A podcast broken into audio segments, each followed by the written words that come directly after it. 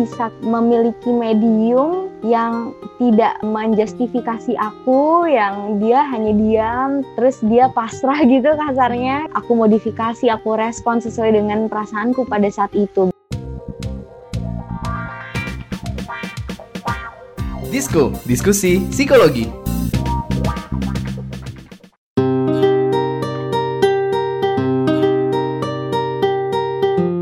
Warriors, selamat datang kembali di podcast Disko, diskusi psikologi persembahan Into the Light Indonesia. Hapus stigma, peduli sesama, sayangi jiwa. Naomi Liandra sendirian tapi nih Kevinnya lagi banyak urusan. Tapi tetap kita apa pun itu jangan lupa untuk jaga kesehatan selalu ya.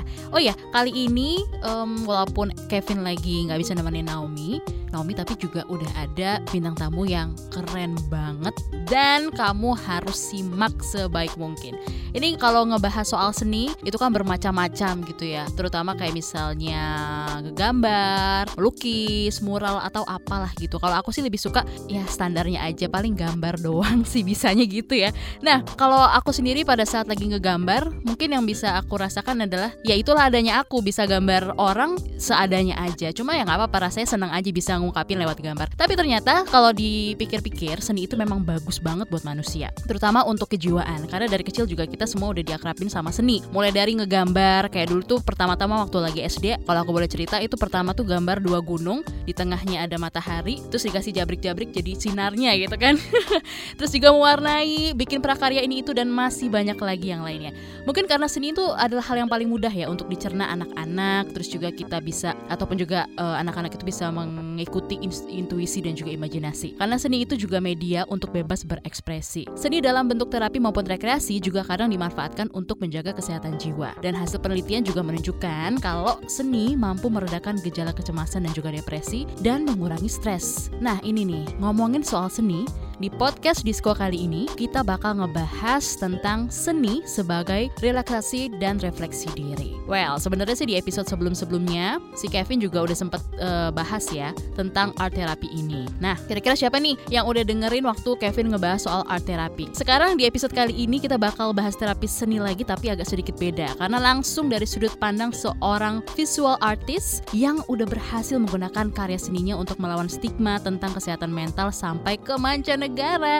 Ada Hana Alfiki atau yang dikenal sebagai Hana Madness di sini. Halo Mbak Hana, apa kabar? Alhamdulillah, kabar baik. Masih terus berjuang setiap harinya, still ups and downs. Wow. Ya, tapi tetap semangat. Yes. Lagi sibuk apa nih Mbak sekarang? Sekarang lagi ada beberapa proyek yang sedang running, termasuk lagi persiapan untuk proyek yang internasional juga. Jadi ya cukup banyak distraksi untuk saat ini cukup banyak distraksi untuk saat ini ya. Oke. Okay. Ya, yeah, in a good way. In a good way of course. Tapi kalau uh, kita ngomongin soal beberapa hal yang pernah dirasain gitu ya, seperti misalnya kalau dulu gitu kan sempat ada sesuatu hal yang bisa dibilang seni itu akhirnya bisa menyelamatkan hidupnya Mbak Hana gitu. Bisa diceritain nggak sama kita di sini? Sebenarnya prosesnya panjang banget sampai aku bisa berada di titik sekarang di mana aku bisa bilang kalau art has saved my life gitu, udah menyelamatkan hidupku sampai ada di titik sekarang gitu. Karena dulu pun aku ngelakuin itu untuk diri aku sendiri. Bahkan kayak di keluarga besarku pun juga yang keturunan seniman tuh hampir dibilang nggak ada gitu. Orang tua aku juga buta akan apa itu sebenarnya kayak dunia seni gitu. Bahkan mereka sempat ngelarang aku untuk jadi seniman. Sampai akhirnya mereka ngelihat aku sekarang bisa impactnya bisa positif baru deh gitu. Tapi proses penemuan jati diriku sebagai seorang seniman gitu tanpa adanya background akademis itu tadi cukup berliku ya bisa dibilang gitu. Karena itu merupakan responku atau uh, proses yang aku lalui untuk merespon uh, gangguan kejiwaan yang aku miliki sedari aku remaja gitu. Jadi pada saat itu ya aku menjadikan itu sebagai media katarsis aku aja sih untuk menumpahkan segala keluh kesahku, segala rasa depresiku, terus kayak keinginanku untuk bunuh diri pada saat itu yang sangat tinggi gitu. Semuanya aku tuangkan ke dalam sketchbook melalui catatan, goresan, karakter-karakter gitu sampai saat ini. Oke, itu berarti kalau boleh tahu sejak usia berapa ya Mbak Hana? Aku menemukan seni sebagai mediumku itu ya, zaman-zaman aku sekolah sih SMP dan SMA. Oke, mm -hmm. SMP dan SMA.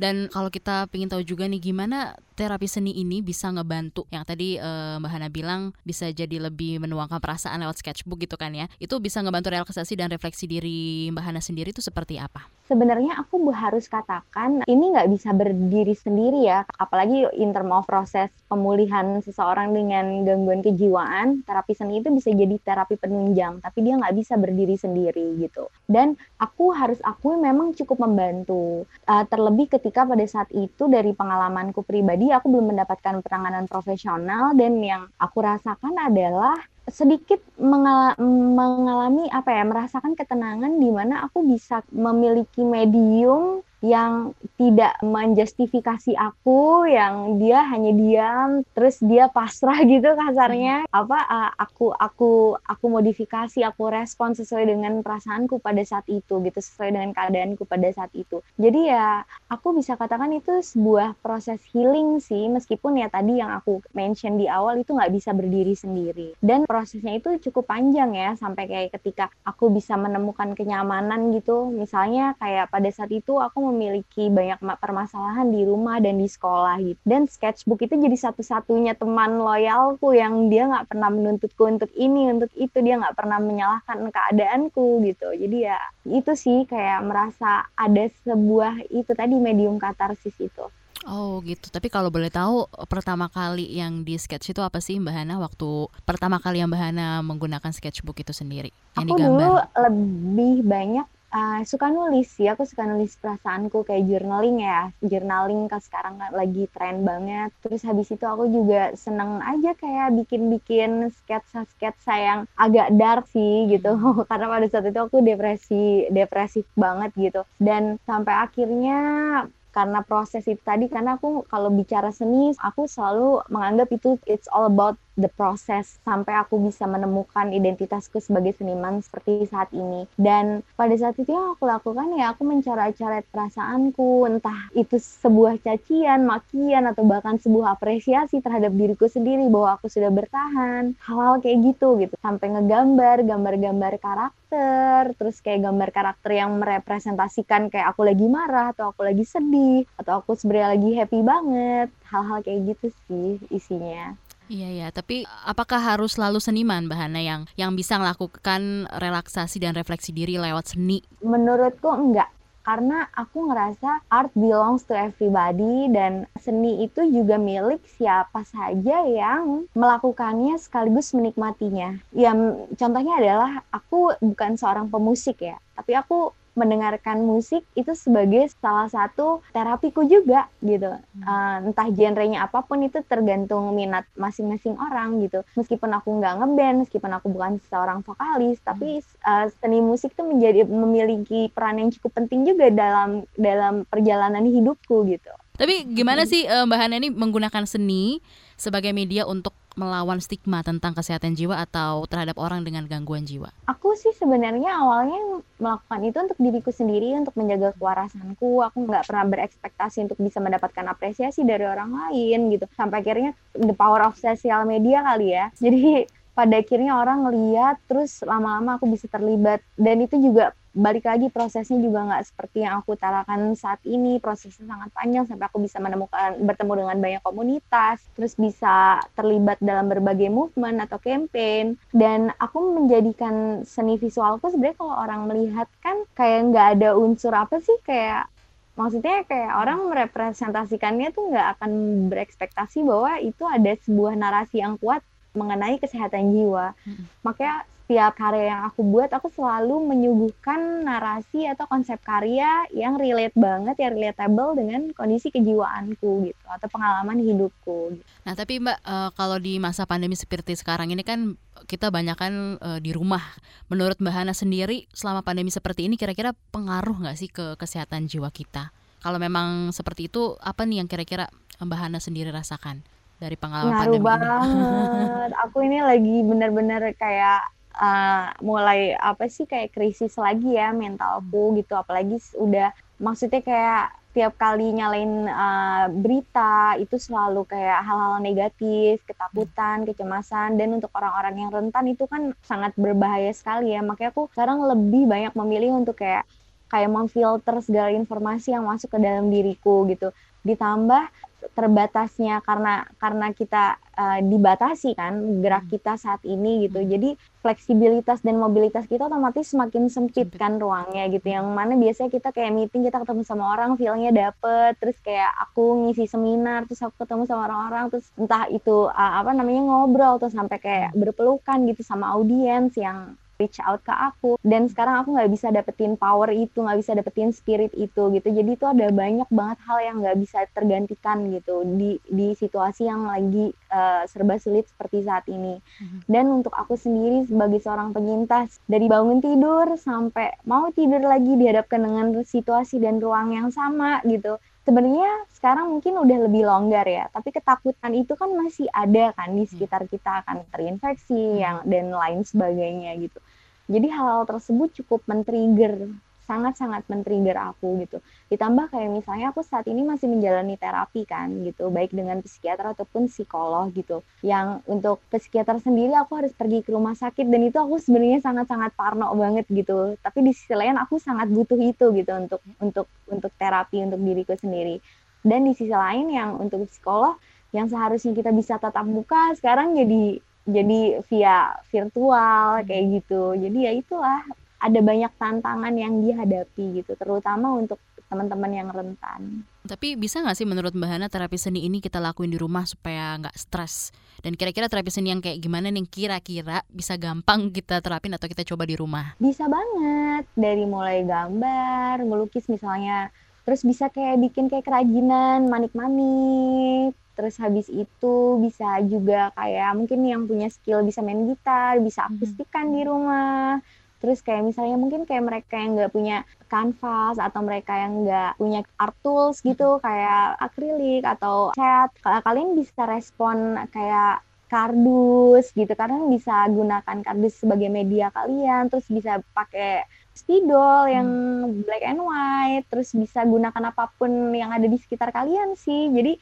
sebenarnya di sisi lain tekanan yang ada saat ini nih hmm. itu juga melahirkan kayak kreativitas, kreativitas ya kreativitas uh, dalam respon tekanan itu tadi gitu. gue harus kayak gimana ya biar bisa survive gitu. Iya sih apalagi di rumah aja mungkin pingin buat kamarnya lebih nyaman bisa juga kali ya kita dekor dikit-dikit dengan barang yang ada di sekitar gitu ya.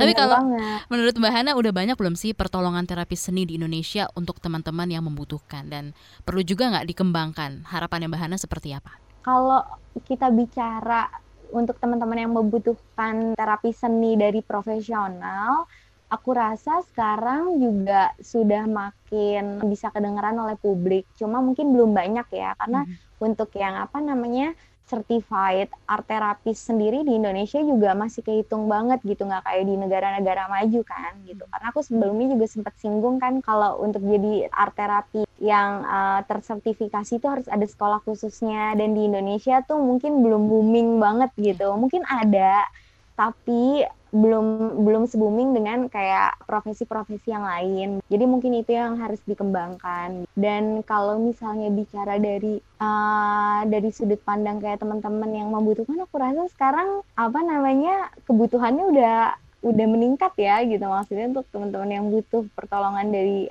profesional gitu. Apalagi kadang misalnya pengalamanku waktu aku mendapatkan perawatan di bangsal psikiatri ya nggak semua kayak rumah sakit ataupun rumah sakit jiwa tuh menggunakan terapi seni sebagai option gitu penunjang uh, pemulihan pasien gitu. Nah, kalau pesan dari Mbak Hana sendiri ini untuk Warriors pendengar podcast kita kali ini gimana? Tetap saling terhubung sih intinya. Terus tetap membuka jalur komunikasi yang terbuka baik dengan teman, dengan support group, dengan orang di sekeliling kita, dengan keluarga kita. Terus di situasi sekarang juga aku apa ya kayak nge-treat diri aku untuk bisa lebih jujur juga sih. Kayak di saat aku capek gitu di kapan di saat aku harus istirahat kapan di saat aku harus bilang enggak ke sesuatu hal yang mungkin enggak sesuai dengan kapasitasku saat ini gitu.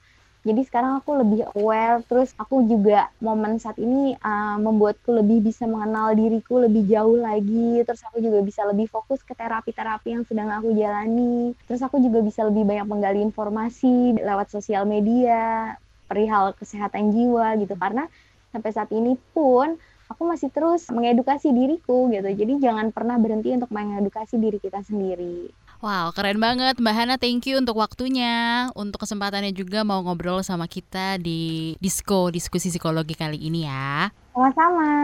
Warriors, dari perbincangan barusan dengan Hana dapat disimpulkan bahwa arts belong to everybody. Jadi seni itu untuk siapa aja yang menikmatinya. Nah, ngomongin soal bahagia, gue juga mau ngasih tahu nih kalau next episode Disco bakal kedatangan special guest yang bakal ngomongin tentang kebahagiaan dan kesehatan. Dan special guestnya adalah El Rumi dan Mima Syafa juga. Penasaran dong? Jangan lupa dengerin ya.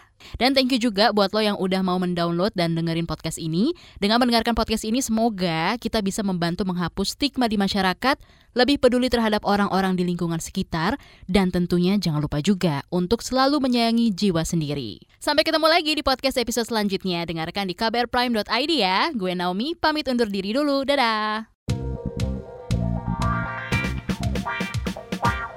Disko, diskusi psikologi.